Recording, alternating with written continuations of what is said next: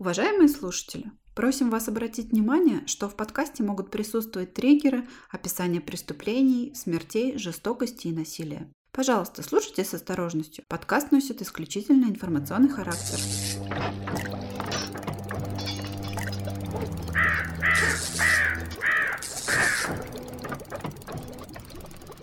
Всем привет! Это подкаст «Зрачок ворона», в котором мы, его ведущие, рассказываем вам жуткие истории вместо сказок на ночь. В этом подкасте мы обсуждаем военные преступления, техногенные катастрофы, деятельность религиозных сект, а также на доступном нам уровне разбираем true crime кейсы, известные и не очень. Всем привет! И сегодня мы продолжаем наш рассказ об Уганде. Начинали мы его неделю назад или около того с диктатора Иди Амин, насколько вы помните. Но на этот раз речь пойдет немножко о других вещах. Не о политике, ну или не столько о политике, сколько о возвышенном и религиозном. В Африке, на самом деле, интересного на эту тему уйма. Ну, не зря же именно из тех краев к нам в культуру пришли, ну как к нам в культуру, мы познакомились, скажем так, такими штуками, как сантерия, вуду, умбанда, потом традиция Яруба и вся вот эта вот южная готика, которую периодически эксплуатируют голливудские режиссеры, известные любители чего-нибудь культурно папр... Э. Поапроприировать. Да, это трудное слово. Это, если что, я имею в виду такие фильмы, как «Сердце ангела», например, мне кажется, и в, в Детективе тоже вот эти все штуки были а, родом откуда-то оттуда из Африки. Ну, это, конечно, тема не особо раскрыта, но тем не Ой, менее. в сердце ангела еще Бики Рурк такой красавчик. Да, он там крутой. Еще ключ от всех дверей и так далее и тому подобное. Классные все эти фильмы, очень их люблю. Да, да. Мы ничего апроприировать не будем. Про своего Аришу я вам не расскажу. Но шутка, у меня же нет никакого Ариша. Мы просто расскажем вам пару любопытных историй. Готовы? Поехали! Поехали!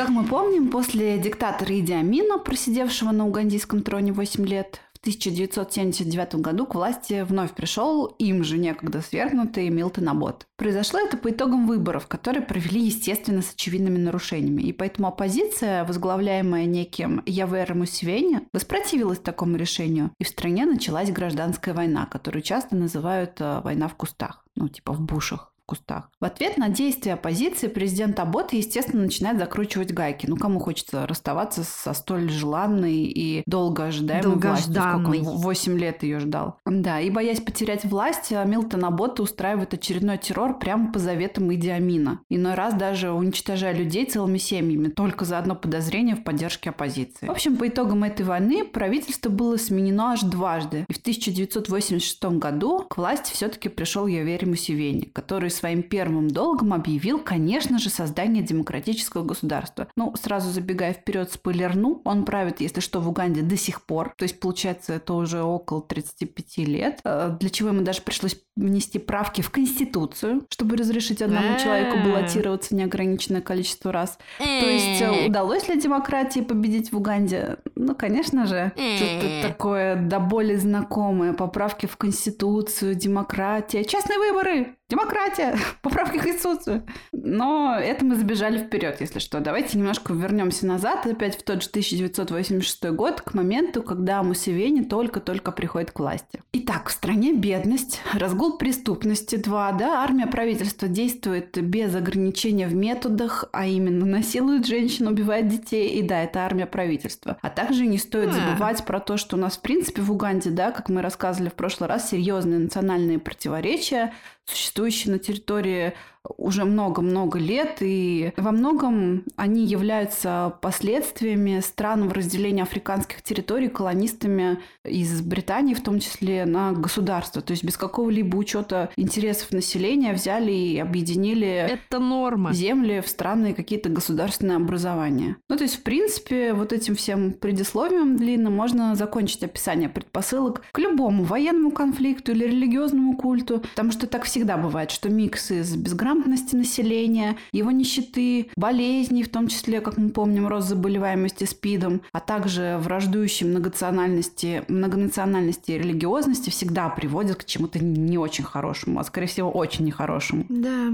Причем это правило действует не только там на Африку, да, можно было подумать, казалось, ну это просто Африка. Да нифига подобного. Вспомним ту же Югославию, например, вспомним восточные страны, то есть там Сирия, Ирак, Афганистан и далее по списку. Ладно, перейдем к конкретике.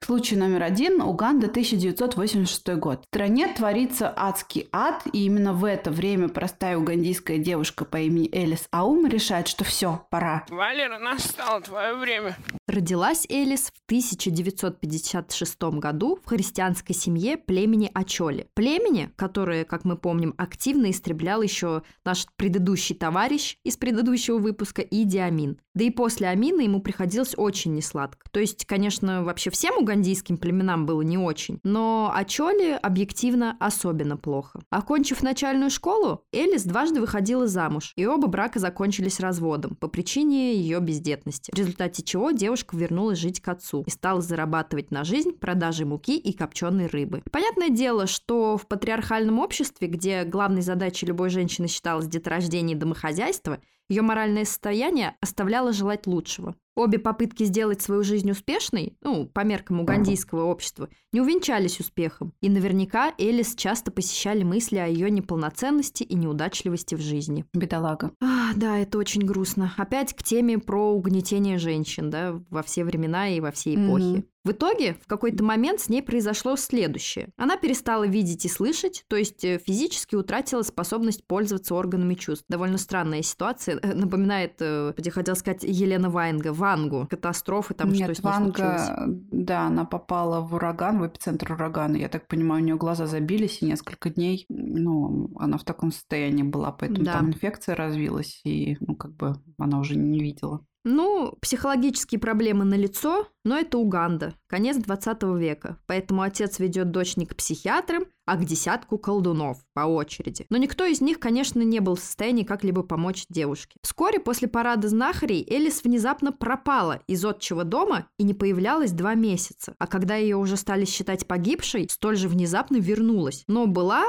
по ее же собственным словам, уже не Эли Саумой, а Эли Саумой Лаквеной, вестницей нового мира. Так вот, оказалось, что свое двухмесячное добровольное изгнание Аума провела в лесу, ну, Элис, общаясь с животными, птицами, горами, а также неким духом. Вот, простите, но я бы, если честно, тоже не отказалась пожить в лесу, пообщаться с животными, птицами, вот, и даже бы с неким духом не отказалась бы пообщаться. Этот дух снизошел к ней для того, чтобы поведать девушке истину о мире. Этот дух, который она назвала Лаквена, что переводится как «посланник», сообщил Элис, что он является духом капитана итальянской армии, который утонул в Ниле во время Первой мировой войны. Он связался с Элис и велел ей найти уединенное место в национальном парке, что она и сделала, и, видимо, ну, неплохо провела время, общаясь со зверями с целью выяснить, кто же несет ответственность за все происходящее в ее стране. В частности, речь идет о войне, бушевавшей в то время в Уганде. Она сказала им, «Бог послал меня спросить, вас, животные, несете ли вы ответственность за кровопролитие в Уганде? Однако животные все отрицали.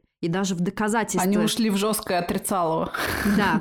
И даже в доказательство своей непричастности Буйвол и Бегемот показали ей раны на своих телах. Лучше бы показали ей средний палец. У них копыта. А, ну да, не получится. Тогда Аума задала тот же вопрос воде, и та ответила, что двуногие животные, то есть люди, убивают своих братьев и бросают их тела в воду. Вот это открытие! И после этого да, вот откровения это дух Лаквена поручил Ауме бороться с грешниками, а также вручил ей камень и святую воду, с помощью которых она сможет лечить людей. М-м, не дурно, не дурно. Элис Аума вернулась в свою деревню и занялась целительством. Людей она принимала, сидя на импровизированном троне, построенном из глины и соломе храме. Как же без пафоса некоего, раз ты приобрел такую ауру магичности и таинственности? Ну, конечно же, никак. Не может же посланница духов сидеть на простом стуле или на табуретке. Или на коврике. Однако через какое-то время Элис получила новое откровение. Дух сообщил ей, что теперь она должна стать еще и военачальником, потому как, цитата, «нет смысла лечить людей сегодня, чтобы их убивали завтра». Ну, на самом деле, довольно логично звучит. можно заметить. Да. На фоне страдания людей Ачоли в Уганде и общей безграмотности населения неудивительно, что многие приходили послушать ее проповеди о необходимости свержения режима Мусевени, ну, естественно, с Божьей помощью. И очень многие верили словам Элиса и оставались подле нее. Это довольно удивительно, но вскоре армия ее последователей разрослась до 10 тысяч человек. И свое движение Элис Аума назвала движением Святого Духа. Для обеспечения победы над грешниками, то есть э, правительство Мусевени, это они грешники, новоиспеченная военачальница разработала следующие правила ведения войны. Правило первое. Во время движения бойцы армии Святого Духа должны непрерывно петь католические гимны. Хм, ну ладно. Правило второе. При этом перед выступлением каждый боец армии должен был намазать свое тело смесью масла ши и красной африканской земли. И тогда пули будут отскакивать от его тела, не причиняя никакого вреда. Также, если боец убивал кого-то ранее, он должен был перед выступлением в бой задобрить своего духа. Э, Хороший вопрос. Интересно, как он должен был задобрить? Принести ему в жертву петуха? Мне нравится вот тут как стильно, знаешь, в африканском христианстве новая такая монотеистическая религия, новая для них, я имею в Мгм. виду, смешивается с неистребимыми вот этими языческими верованиями в духов, и как бы всем норм никто не видит никаких противоречий. Ну ок, Да. что ты сделаешь. Так-то у нас, конечно, тоже есть еще штуки, типа той же масленицы, которые заимствованы от- из- с языческих времен. Ну, это другое. Правило номер три. Э, Пользоваться огнестрельным оружием строго запрещено. Сражаться разрешалось только дубиной и камнем. А любой захваченный в бою пистолет или автомат нужно было немедленно уничтожить. Сегодня я поговорю с Изенгардом языком дубины и камня. Правило номер четыре, и оно немного странное. У каждого солдата армии Лаквена должно было быть ровно два яичка. А? Не меньше и как бы не больше. Нет, ну ладно, меньше, но почему не больше? Почему не больше? В ином случае этот солдат с одним или тремя яйцами должен был покинуть армию Элис Аумы. Знаешь, просто трактат э, искусства войны, этот Сунь Цзинь, кто его написал, просто отдыхает. Абсолютно отдыхает. Да, да, ему надо Ему было... надо было проверять своих воинов, да, на наличие третьего яичка, тестикул. Так вот в чем проблема, кстати. Может быть, дело в том, что у большинства не два яичка, а какое-то иное количество. Надо подкинуть эту мысль куда положено. В армии под страхом изгнания запрещалось курить, воровать, есть свинину и мед, а также прятаться за муравейниками, испытывать сомнения перед боем и пересекать реку пере- э, без предварительного выкупа прохода у духа реки ракушками. То есть река такая, блин, у меня этого дерьма как грязи, зачем вы мне кидаете еще ракушки? Ну ладно. И как бы да, как я уже сказала, никого ничего в данных заповедях не смущало. И воины Элиса Умы считали их обязательными к исполнению. Эти и другие правила движения Святого Духа зачитывались его членам ежедневно, пока, наконец, в один прекрасный день Элис не решила, что все, пора действовать. Ее армия двинулась на столицу, можно себе представить, да, со стороны, как это выглядело, распевая по пути католические гимны и размахивая пальцами и дубинами. Если ваша вечеринка не похожа на что такое, даже не думайте меня звать. Да, да, даже не думайте меня звать. Перед выступлением в бой Аума благословляла своих воинов раскаленными фигурками, изображавшими поверженных врагов. И самое удивительное в этом всем, первые несколько столкновений с правительственными войсками закончилось победой наших, ну то есть Лаквены, потому что армия Мусевени отступила, несомненно, по причине крайнего недоумения. Скорее всего, их просто испугал этот боевой клич этих разъяренных воинов. Что здесь, блин, происходит? Правда, во всех этих стычках полегло и немало солдат Элис Лаквены, но это было ею легко объяснимо. Погибли именно те, кто нарушал правила и сомневался в успехе перед боем, или у кого было три яичка или одно, скорее всего, очевидно. Вскоре милосердие или снисходительность государственной армии закончились, и войско целительницы было разбито артиллерийским огнем примерно в 80 километрах к востоку от Кампалы. М, да, вот тебе и... Их надо было назвать э, отряд святых тестикул или что-то такое. Войско святых тестикул. Видимо, щит от пуль из красной глины и масла ши не очень-то и хорошо работал. О, Не господи. успели пофиксить баги. Целительница тут же бросила всех своих приверженцев и сбежала, сверкая пятками. После чего перебралась в соседнюю Кению, где и жила в лагере беженцев до самой своей смерти в 2007 году. Еще и неплохую жизнь успела застать цивилизацию. Да. Ну, вряд ли она ее успела застать, потому что она жила в лагере беженцев. Скорее всего, там были условия не сильно цивилизованные. Да, об этом я не подумала. Казалось бы, на этом можно было бы и завершить эту историю, больше похожую на так называемый крестовый поход детей, состоявшийся в Европе в средние века. Но свято место пусто не бывает, и угандийская Жанна Дарк указала тропу для других людей. Но последующая история стала уже и не столь безобидной. Дальше случай номер два, который по справедливости можно назвать, наверное, таким криповым сиквелом первого случая, а именно упавшее знамя Элис Лаквена подхватил некий Джозеф Кони, родившийся в фермерской семье в том же племени Ачоле, предположительно в 61 году. Отец его по совместительству с фермерской работой был также и священником местным. И Джозеф помогал ему в богослужениях, но в подростковом возрасте забросил и церковь, и школу, и целыми днями предавался пупочному ковырянию в размышлениях о том, как бы ему такому умному и замечательному обустроить Уганду, попадись она к нему в руки. Планы великого человека. Однако после разгрома игрушечной армии Эль с Лаквены, он задумался, что теперь-то перед ним, собственно, лежит неплохая возможность. Прямо перед носом находится уже собранная Лаквеной целая армия, да, целевая аудитория. И нужно-то всего только протянуть руку и взять ее. Ты протягиваешь руку, и хватаешь. Короче говоря, Джозеф Кони объявил себя преемником прорицать, прорицательницы и по совместительству ее двоюродным братом, что сама Лаквена отрицала, поэтому ну, не совсем понятно, были ли между ними родственные связи на самом деле. Кони заявил, что отныне он является медиумом и новым духовным лидером народа Ачоли, его пророком, и именно он сможет, наконец, свергнуть преступное правительство Мусивени и положить конец страданиям своего племени и кровопролитиям на угандийской земле. Not bad. Дальше цитата. «Ночью ко мне явился дух и попросил организовать Господню армию сопротивления. Я молился 60 дней и просил Бога дать мне достаточно сильную веру, чтобы очистить людей Уганды от коррупции, грехов и неправедных мыслей. Я хочу, чтобы правительство основывалось на предписанных Господом десяти заповедях. Что же они там все так помешаны на Библии-то? Ну, когда не было компьютера, знаешь, и других развлечений.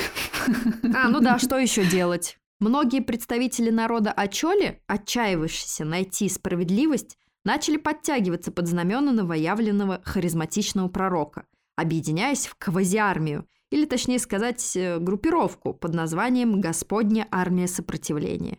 А? Что-то с фантазией да. у них как-то не очень. Первоначально было трудно понять, есть ли у них вообще какая-либо идеология и программа. Но позже некий Винсент Отти, правая рука Джозефа Кони, дал интервью, в котором немного невнятно рассказал, что их движение – это движение против военного правительства из-за установления демократии в Уганде. И Господня армия сопротивления планирует превратить Уганду в теократическое либеральное государство – живущая по законам десяти библейских заповедей.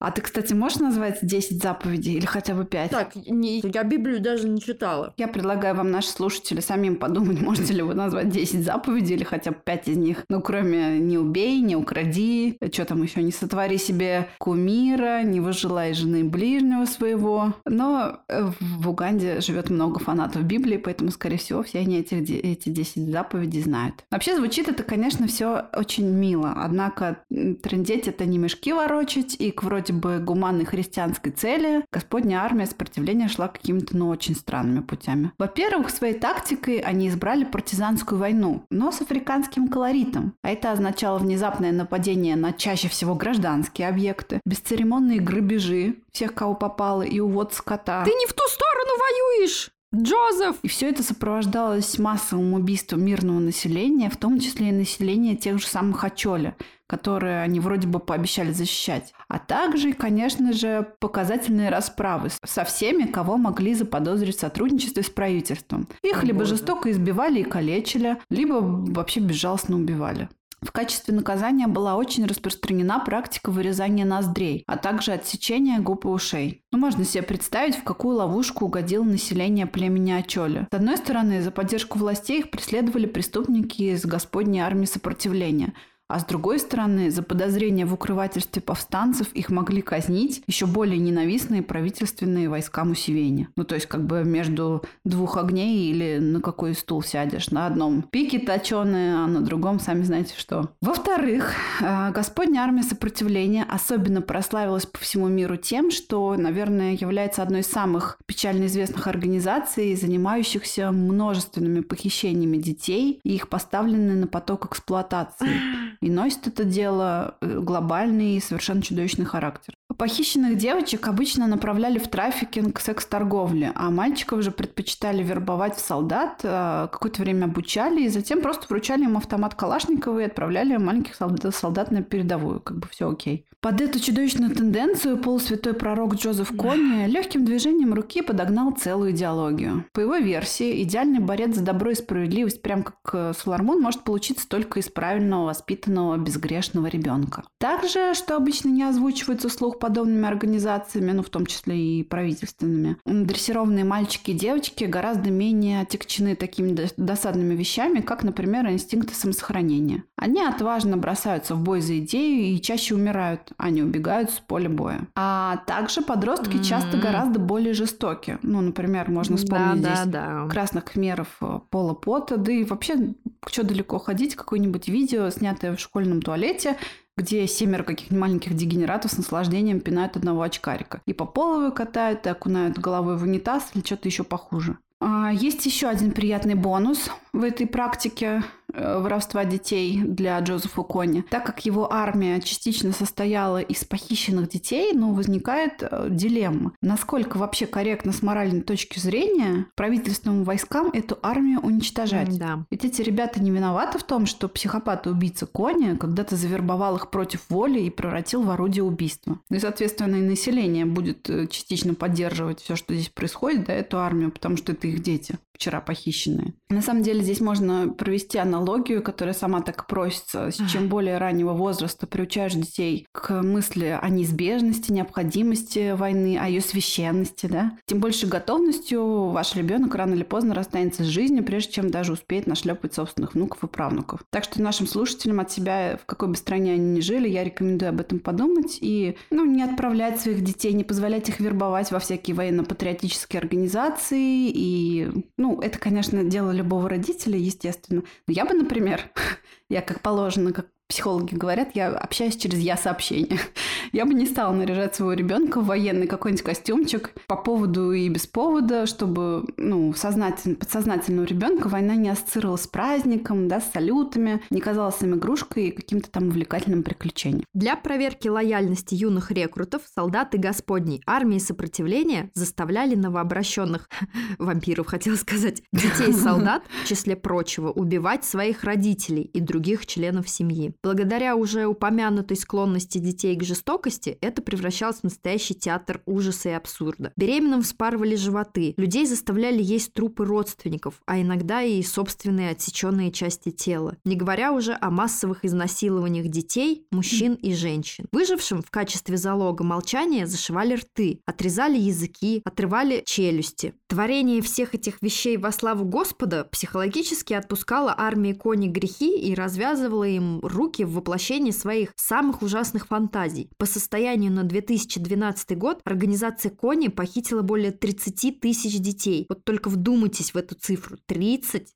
тысяч детей. Да, это еще и по минимуму. Это... Это на 2012 год. Да, это ужасно. На текущий момент ряд исследователей проблемы удваивают это число. Ну, конечно, как мы любим, точно количество установить никогда не удастся. И многие родители, если они, конечно, выжили, даже не узнают о том, что случилось с их детьми. Кстати, кстати, кстати, я хотела сказать вот что. Может быть, многие слушатели и не знают, но они видели армию Кони на телеэкранах, скажем так, в киновоплощениях, потому что ребята Джозефа Кони, они эпизодически появляются в одном из моих самых любимых фильмов, угадай в каком? «Казино Рояль» про Джеймса Бонда. Я так и хотела сказать. Именно это как раз террористическая организация является теми самыми борцами за свободу, вот чьи деньги, 10 миллионов долларов, банкир Ли Шифр использует в качестве входного билета на турнир по покеру. И тему с похищениями детей там тоже, кстати, мельком обыгрывают. Помнишь, э, там в самом начале, когда, господи, Ли Шифр цифры, что ли.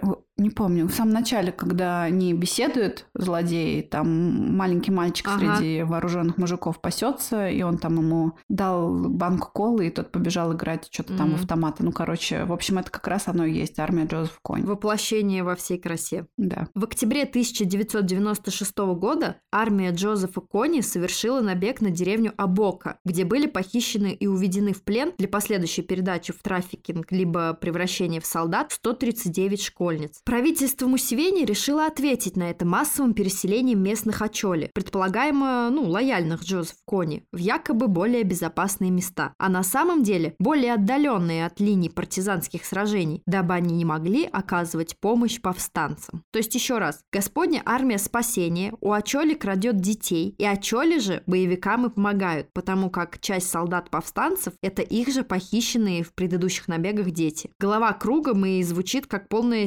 сюрреалистическая дичь, но это так и есть. Насильственное переселение для Ачоли оказалось еще более стрёмным вариантом. Смотрели фильм «Район номер 9», ну, который про инопланетян? Вот и Ачоли переселяли в подобные места – рассадники антисанитарии, болезней, нищеты. В итоге в этих лагерях, по факту являющихся концлагерями, погибло во много раз больше Ачоли, чем от рук повстанцев. При этом от Кони и его последователей никогда не поступало каких-то внятных требований и предложений по урегулированию конфликта. А если он и соглашался на переговоры с правительством, то только для того, чтобы потянуть время и перевооружиться. Вероятнее всего, э, его организация никогда и не преследовала реальных политических целей.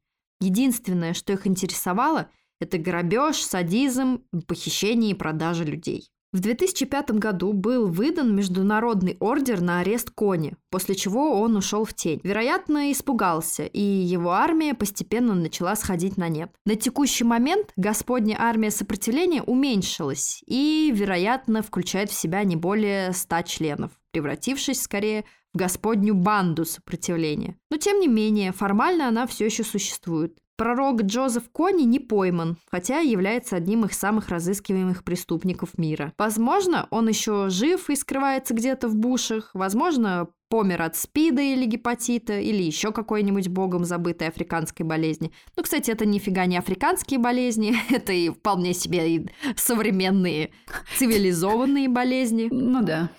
А, возможно, он тихо живет свое удовольствие в домике с бассейном и наслаждается жизнью, как это бывает в нашем справедливом мире, да. Как вспомним судьбу Иди Амина. Учитывая, что, наверное, денег он за это время заработал немало. Ну а перейдем к случаю третьему, прозаическому. А, Наверное, уже стало понятно из того, что мы рассказали раньше. Население Уганды – народ, который очень сильно повязан с религиями, очень верующий, и именно через религию на него проще всего воздействовать и им управлять. Поэтому на территории страны постоянно с разной степенью успешности действовали и действуют разные секты и незначительные религиозные группки. Кстати, идея для стартапа. Но сегодня мы расскажем вам еще одну историю, третью, которую трудно назвать проходной. Потому что можно сказать, что это африканский Джонстаун не иначе, а то и, возможно, даже и похуже. История берет свое начало в 1989 году в отдаленной и замкнутой области на юго-западе Уганды, где жила простая угандийская женщина по имени Кридония Мверинда. Кридония была женщиной амбициозной и непрестанно находилась в поисках лучшей доли. Однако ее порывистость и импульсивность постоянно портили ей все дело. Она пыталась заниматься баром, где варила и продавала банановое пиво, однако бизнес обанкротился, несмотря на то, что по свидетельствам она за дополнительную плату оказывала интимные услуги посетителям бара. Бизнесмен. Ой, бизнесвумен. Да.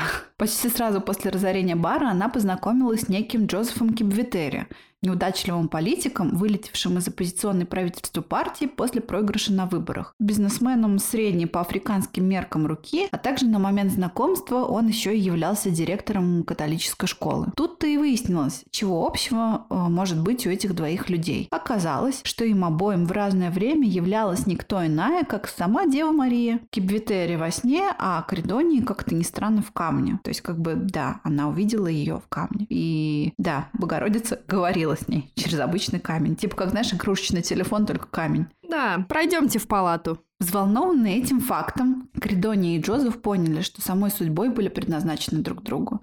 И они решили, что Богородица подталкивает их к созданию собственной церкви. После чего Кридония ни грамма немедля переехала к своему новому другу. Третьим в этой, в этой компании стал Доминик Катарибаба, священник, получивший образование в иезуитском колледже в США. То есть не какой-то там... Не хухры-мухры. Не пойми кто, а довольно образованный человек тем более по африканским меркам. За некоторое время до знакомства жизнь его тоже потрепала порядком. В Уганде его отлучили от церкви за превышение должностных полномочий. Ну, в общем, не сладко ему пришлось бедолаге. Видимо, он слишком упорствовал в насаждении веры. А может быть, э, продавал свечки в втридорого, непонятно.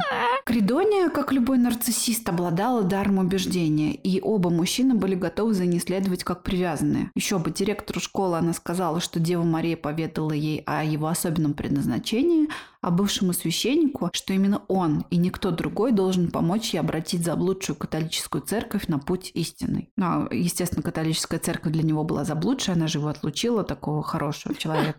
Но расчет был прост. Сделай убедительный голос и скажи любому, что он особенный и предназначен для высокой миссии. И, естественно, этот человек с тобой с готовностью последует хоть на край земли. Ну, за редким исключением. А так это на большинство людей беспроигрышно действует. Да, на заметочку нам всем, дорогие слушатели. Первоначальные собрания Основание новой церкви планировалось проводить в доме Кибветери. Однако его жена, мать, если что, его 16 детей, как ни странно, была не очень довольна происходящим и обвинила Кридонию в том, что она не только запудрила ее мужу мозги, но и стала его любовницей.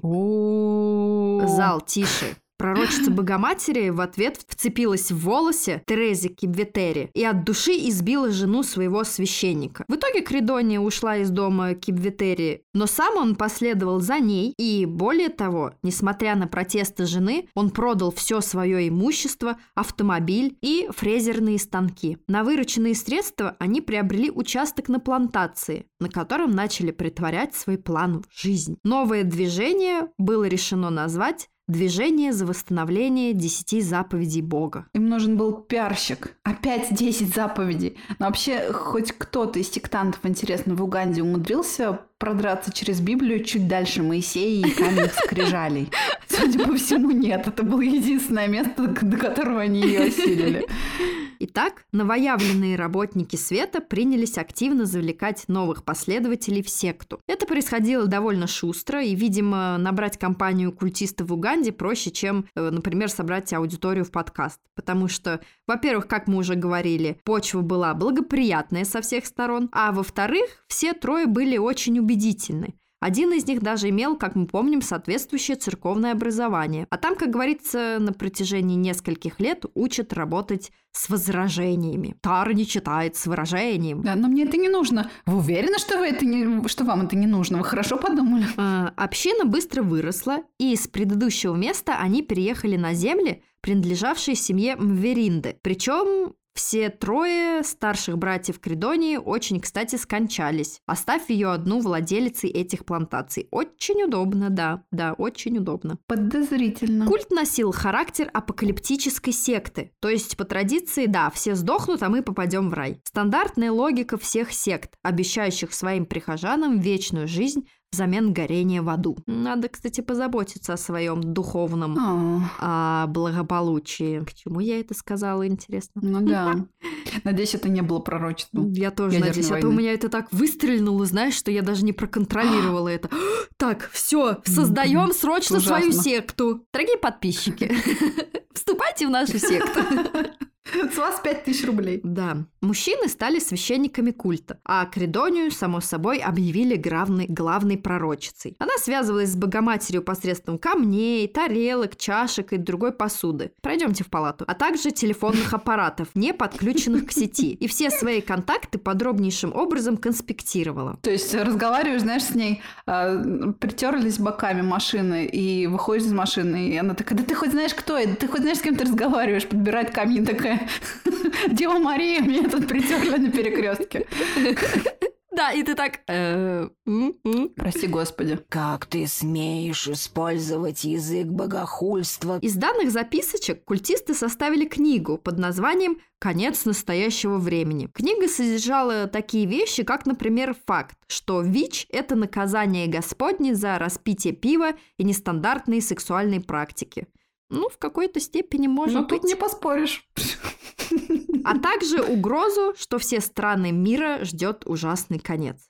Вот, например, Японию после дня апокалипсиса сотрут с лица земли ежедневные дожди. Ну и по классике реки повернутся вспять, вода в колодцах превратится в яд. Истории старые как мир. Каждый адепт должен был прочитать книгу не менее 20 раз, чтобы стать полноправным членом секты. Благодаря харизме и усердию проповедников секта разрасталась, а вместе с тем и состоянием Веринды. Первым правилом вступления в секту была, конечно же, передача всего имущества пророчицы и номинальному главе церкви Кибветери. О боже, какое трудное Как слово. с такой фамилией? Почему у него такая фамилия? При этом на пике популярности секта разрослась аж до 4000 последователей. Руководящая верхушка представляла собой пародию на 12 апостолов во главе с Мериндой. Также в нее входили Кибветеры и Катарибабы. Вот чувак с нормальной фамилией, блин, что этот Кибветери задолбал, честное слово. Э, еще несколько бывших священнослужителей и псевдомонахинь и шесть огромных верзил, выполнявших при Мверинде роль палачей для уничтожения очагов сопротивления в секте. Да, внимание, сейчас будет не очень аппетитно. Если вы кушаете, проглотите и чуть-чуть подождите. О, я как раз кушаю. Давай.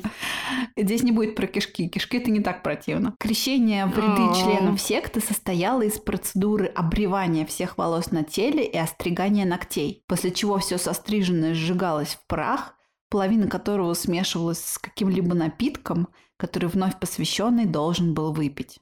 То есть все представляют вонь горящих волос. Нет, я, пожалуй, себя переоценила. Другую же Да. половину пепла смешивали с маслом и смазывали этой, значит, субстанцией тела адепта, после чего он считался, наконец, очищенным от грехов и годным для роли прихожанина в церкви Миринды. Я, кстати, вспомнила, как у нас в школе была легенда, что если ты хочешь, чтобы кто-нибудь бросил курить, то надо постричь ногти, измельчить эти ногти в мелкие-мелкие кусочки, э, достать табак из сигареты и перебить ее вместе с этими ногтями. И типа от горящих ногтей будет такая вонь, что этот человек, ну, в общем, он будет, э, его затошнит, скажем так, и он больше никогда не будет курить. Слушай, ну, возможно, кстати. Я думаю, что это настолько мерзко, что потом твои вкусовые сосочки вообще рефлекторно не захотят прикасаться к Это сигарете. лайфхак от э, подкаста «Зрачок ворона». Если кто-то из ваших близких курит, Фу, я щас- этот эксперимент.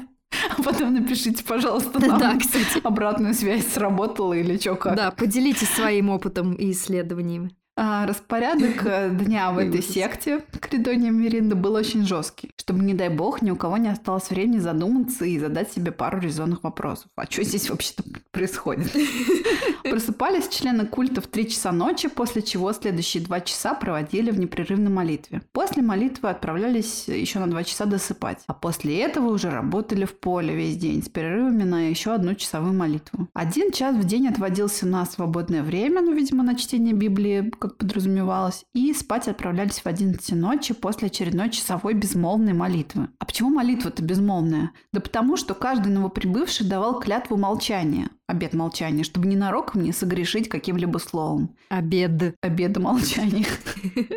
И все коммуникации в обители сводились к минимуму и осуществлялись преимущественно языком жестов. Мужчины и женщины, кроме, естественно, любовничков Меринды и Кибветери, жили раздельно, и сексуальные отношения были под запретом даже между супругами. Лидеры секты питались сытно и вкусно, а дневной рацион прихожан часто состоял в лучшем случае из початка кукурузы или тарелки каши, а в худшем случае они и вовсе обходились без еды. Классика Из просто. антисанитарных и тесных условий жизни люди страдали от многочисленных болезней и хуже всего от чесотки. Но Что меня особенно бесит, когда я читал про эту секту, дети при вступлении в культ отлучались от родителей и жили отдельно, подчиняясь тому же жесткому распорядку дня, что и их родители. И жили они в ужасных условиях, голодали, спали на грязном полу посреди крыс. Одна из бывших культисток, которая смогла выйти из-под влияния Мверинда, а, тайком перед тем, как бежать, пришла за детьми и обнаружила их умирающими от истощения и охотящимися на кузнечиков, чтобы хоть как-то прокормить. Кошмар.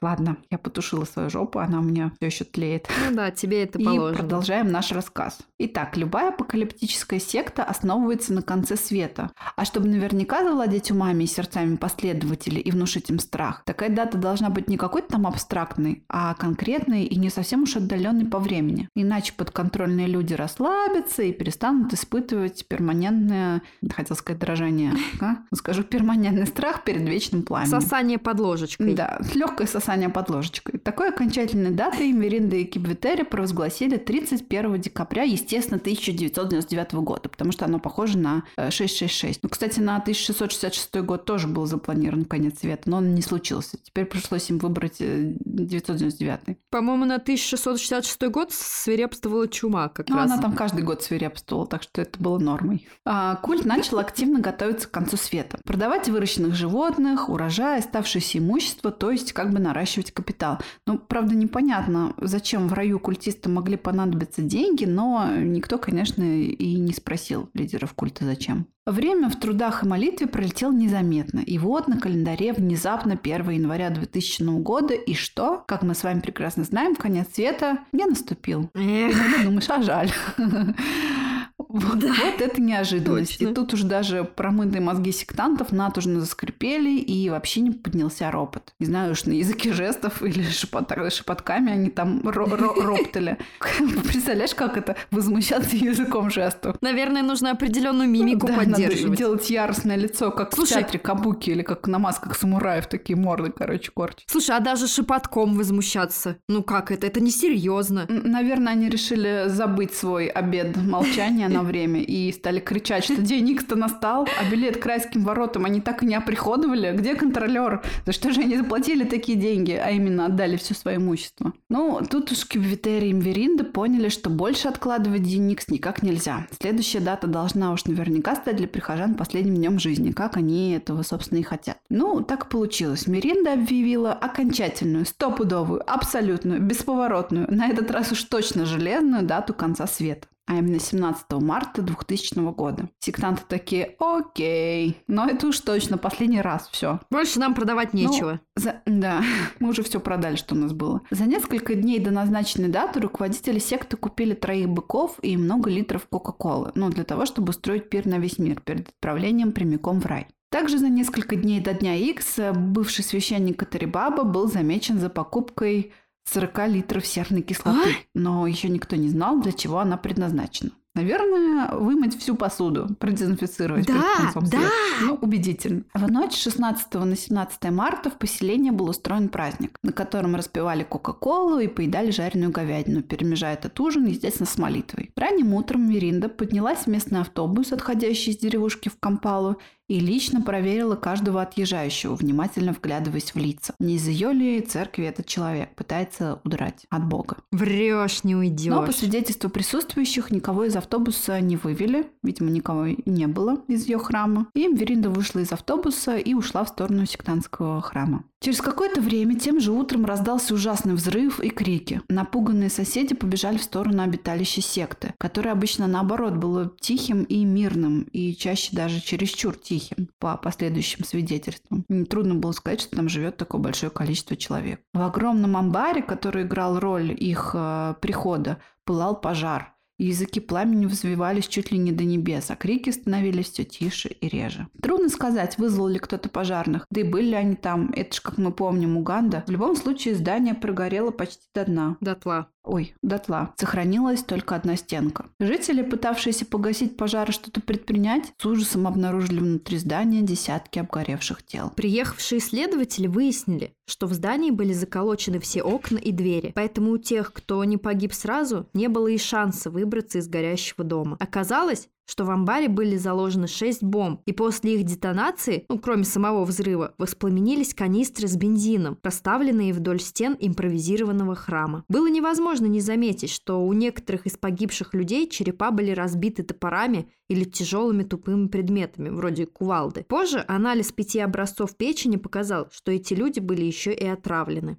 После разбора завалов было подсчитано, что в сожженном храме погибло по разным источникам от 500, от 530 до 738 человек. Почему неизвестна точная цифра? Многие тела, находящиеся ближе всего к эпицентру взрыва, были буквально сожжены в пепел. Иной раз было трудно отделить одни кости от других. Очевидно, что ни о каком тесте ДНК ни тогда и ни даже, наверное, сейчас речи бы не шло. При обыске другого дома, также принадлежавшем руководству секты, полиция обнаружила массовое захоронение, в котором было погребено 153 тела. Из них 59 – дети. Сроки захоронения тел были разными. От совсем недавно убитых людей до тел годичной давности. Некоторых нашли с веревками на шее. Небольшой фан-факт об угандийских нравах. Копать mm-hmm. трупы отрядили заключенных из местных тюрем, а опознавать людей несчастные родственники приходили прямо на место происшествия, прижимая к носу носу веточки розмарина м, или чего-то более пахучего, чтобы не потерять сознание от ужасного запаха.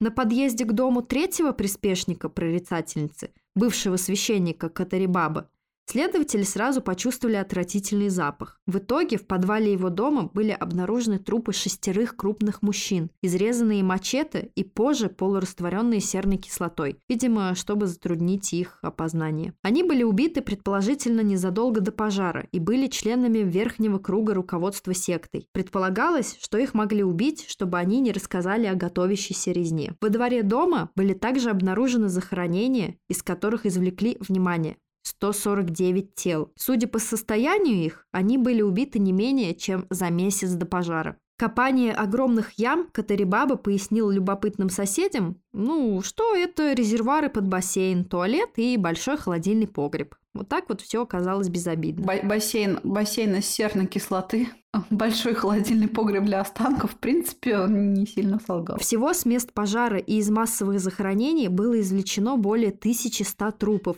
Таким образом, убийство секты Кридонии Мверинды значительно превышает число погибших в гораздо более известной секте Джима Джонса.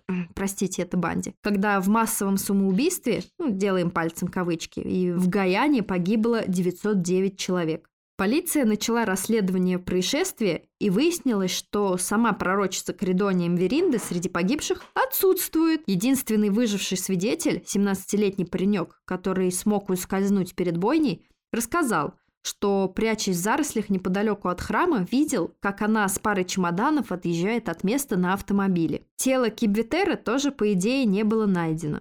Правда, среди погибших в храме был обнаружен обугленный труп мужчины, ориентировочно старше 60 лет, с пасторским воротничком, что позволило полиции сделать официальный вывод, что священник Катарибаба таки погиб в пожаре вместе со своей паствой. Однако утверждение сомнительное, потому что, ну, нарядить в пасторское одеяние можно ну было, да. в принципе, кого угодно. Также после произошедшей трагедии стали выясняться многие подробности более ранней жизни преподобной Кридонии. В молодости она слыла красивой и умной девушкой, но никогда не считалась верующей или любительницей посещать церковь. В 20 лет Меринда уже демонстрировала склонность к насилию, пиромании, неукротимой жажды денег. Ну, это всем нам немножечко свойственно, вопрос только в степени этой жажды. Но у нее она, вероятно, зашкаливала. К примеру, она подожгла дом местного чиновника, бывшего бывшего своего любовника, который ее бросил, после чего она была отправлена на лечение психиатрическую больницу. Кстати, за год до пожара в церкви ее ближайший соратник Кибветера тоже лечился от биполярного расстройства. Про секту также ходили слухи, то есть про Кридонию также ходили слухи, что во время работы в баре она поила одного из посетителей, не местного, который путешествовал на машине, а затем убила его и забрала себе деньги. Стерва! Были даже свидетели, утверждавшие, что видели, как она замывает кровь с пола в баре. Конечно, свидетельские показания, тем более я, конечно, прошу прощения, но в Уганде дело сомнительное. Однако, блин, она все-таки организовала убийство более тысячи человек, поэтому я предлагаю не относиться к этой женщине со свойственной нам с вами, дорогие слушатели, снисходительностью, а поверить. Быть на чеку. Больше ее вина вряд ли станет. Также весьма подозрительной была смерть ее троих братьев, напомню. Они скончались как раз в тот момент, когда ей понадобилась земля для постройки штаб-квартиры своего культа. А вряд ли в Уганде в деревнях в то время вскрывали всех э, погибших. Ну, э, скорее шанс, что списывали на какую-нибудь болезнь. Веринда была убедительная, умна. Ее описывали как красивую женщину, с мягкой кожей, отличным цветом лица и красивым голосом. Ну и фотографии ее мы приложим. Насчет красоты не знаю, тут можно решить сами. Ну, в принципе, она вполне приятная, на мой взгляд. А, также Кридония выглядела, она умела выглядеть глубоко набожной. Регулярно постилась, спала без матраса, никогда не веселилась и периодически терял сознание во время разговора, чтобы получать смс от Девы Марии. Юродивая. Да. Блаженная. Короче говоря, очевидно, она была глубокой, страшной, перверзной манипуляторшей. Итоговая реконструкция событий примерно такая. Веринда давно уже расправлялась с отдельными прихожанами, задающими вопросы по поводу целевого расходования их средств, а также с теми, кто ей просто не нравился или был неудобен в силу ряда причин. Как-то раз, по свидетельству выживших культистов, к своему счастью покинувших секту до массовой гибели людей, Богородица сообщила Блин Веринде, что они должны немедленно принести в жертву всех детей младше пяти лет. А вы точно Богоматерь? Явно месседжи шли к Ридоне с какой-то другой волны. Случи- случилось это или нет, а свидетельница не могла уточнить, потому что покинула секту сразу после этих заявлений. Но однако вспомним, что в братской могиле было 59 детей. Возвращаясь к Мверинде, когда очередной конец света не наступил и Дева Мария не явилась собственной персоной за своими последователями, ну, чтобы проводить их в рай, Многие прихожане начали возмущаться и требовать возврата денег за имущество, подаренное ими секте. Для Кридонии ответ был очевиден, что никаких денег она, конечно же, никому не вернет. Это просто невозможно. Возврат не предусмотрен, как в аптеке. Да, да, да, за такие услуги не предусмотрен. А единственный способ сохранить свое имущество в руках, по ее мнению, это было устроить убийство тысячи, мать его, человек. Отличный план. Привет, мам, привет, мы не ругаемся. Да, кстати, сейчас перебью. Мы просто получили замечание от мамы. В процессе прослушивания нашего подкаста у нее не было никаких замечаний, все как бы окей. Но где-то в каком-то из выпусков она услышала какое-то нехорошее слово и поспешила нам сказать, что не стоит произносить такие нехорошие слова. Поэтому мы теперь стараемся контролировать свою речь. Веринды и подельники раздобыли бомбы, отравили напитки и устроили торжественный пир. Вероятно, люди начали умирать еще на послеобеденной молитве, а тех, кто пытался покинуть храм, убивали ударами по голове. После этого, предположительно, были убиты другие члены 12-апостольного круга, те самые, которых нашли в подвале Катарибаба. Может быть, из предосторожности, но вероятнее всего, чтобы не делиться наживой. Да-да, я люблю деньги. А дальше вы уже знаете. Я люблю деньги. Все прихожане погибли во время взрывов, а Веринда скрылась в неизвестном направлении. Итак, на текущий день местонахождение Кридонии Мверинда так и не установлено. Говорили, что ее видели в соседней Конго, однако правда это или нет, неизвестно. Не привлечен к ответу и Кибветере. Также неизвестно, жив ли он или нет. Его следы, предположительно, были замечены в Малави, но следы — это всего лишь следы. Катарина Нансана, бывшая сектантка, рассказывала, «Я невероятно благодарна моей дочери, вытащившей меня оттуда. Мы голодали. Мои руки, ноги и тело были покрыты ужасными язвами. Однако я была убеждена, что делаю все правильно». Да, типичное мышление сектанта. Короче говоря. Короче, дело к ночи. Да, вот такие вот у нас получилась история сегодня. И последняя история могла бы получиться особенно поучительной. А проблема в одном. Те, кто нас слушает, скорее всего, изначально не предрасположены к попаданию в секту, а те, кто в группе риска, вряд ли послушают «Зрачок Ворона». Но, наверное, хорошим завершением выпуска была бы история о том, как я как-то раз в детстве покусала мормона. Однако мы и так уже очень сильно растянули хронометраж. Поэтому я просто скажу что-нибудь другое. Правильно, наверное, говорят, что не ходите, мол, дети в Африку гулять. Николай Гумилев съездил в Африку к изысканным жирафам. И что с ним произошло? Правильно, его расстреляли. Но, с другой стороны, не съездил бы он, его, наверное, все равно расстреляли. Поэтому лучше, наверное, съездите в Африку, если у вас будет такая возможность. В Уганду, в Кению. Уганду, кстати, называют, э, называли жемчужной Африки, потому что там она очень зеленая, там довольно мягкий климат, и там можно сказать, палку воткни, она будет расти. Поэтому, если кто-нибудь из слушателей был когда-нибудь в Уганде или где-то вообще в африканской стране, рассказывайте. Делитесь фотками, нам было бы очень интересно посмотреть. Да, рассказывайте, что там как в Африке, действительно ли там такие все религиозные, что вы думаете насчет Кридонии Меринды и так далее и тому подобное. Разговаривали ли с вами когда-либо какие-то высшие существа через камни? Спасибо большое, что послушали. Не вступайте в секту и всем пока. Всем пока! До новых встреч!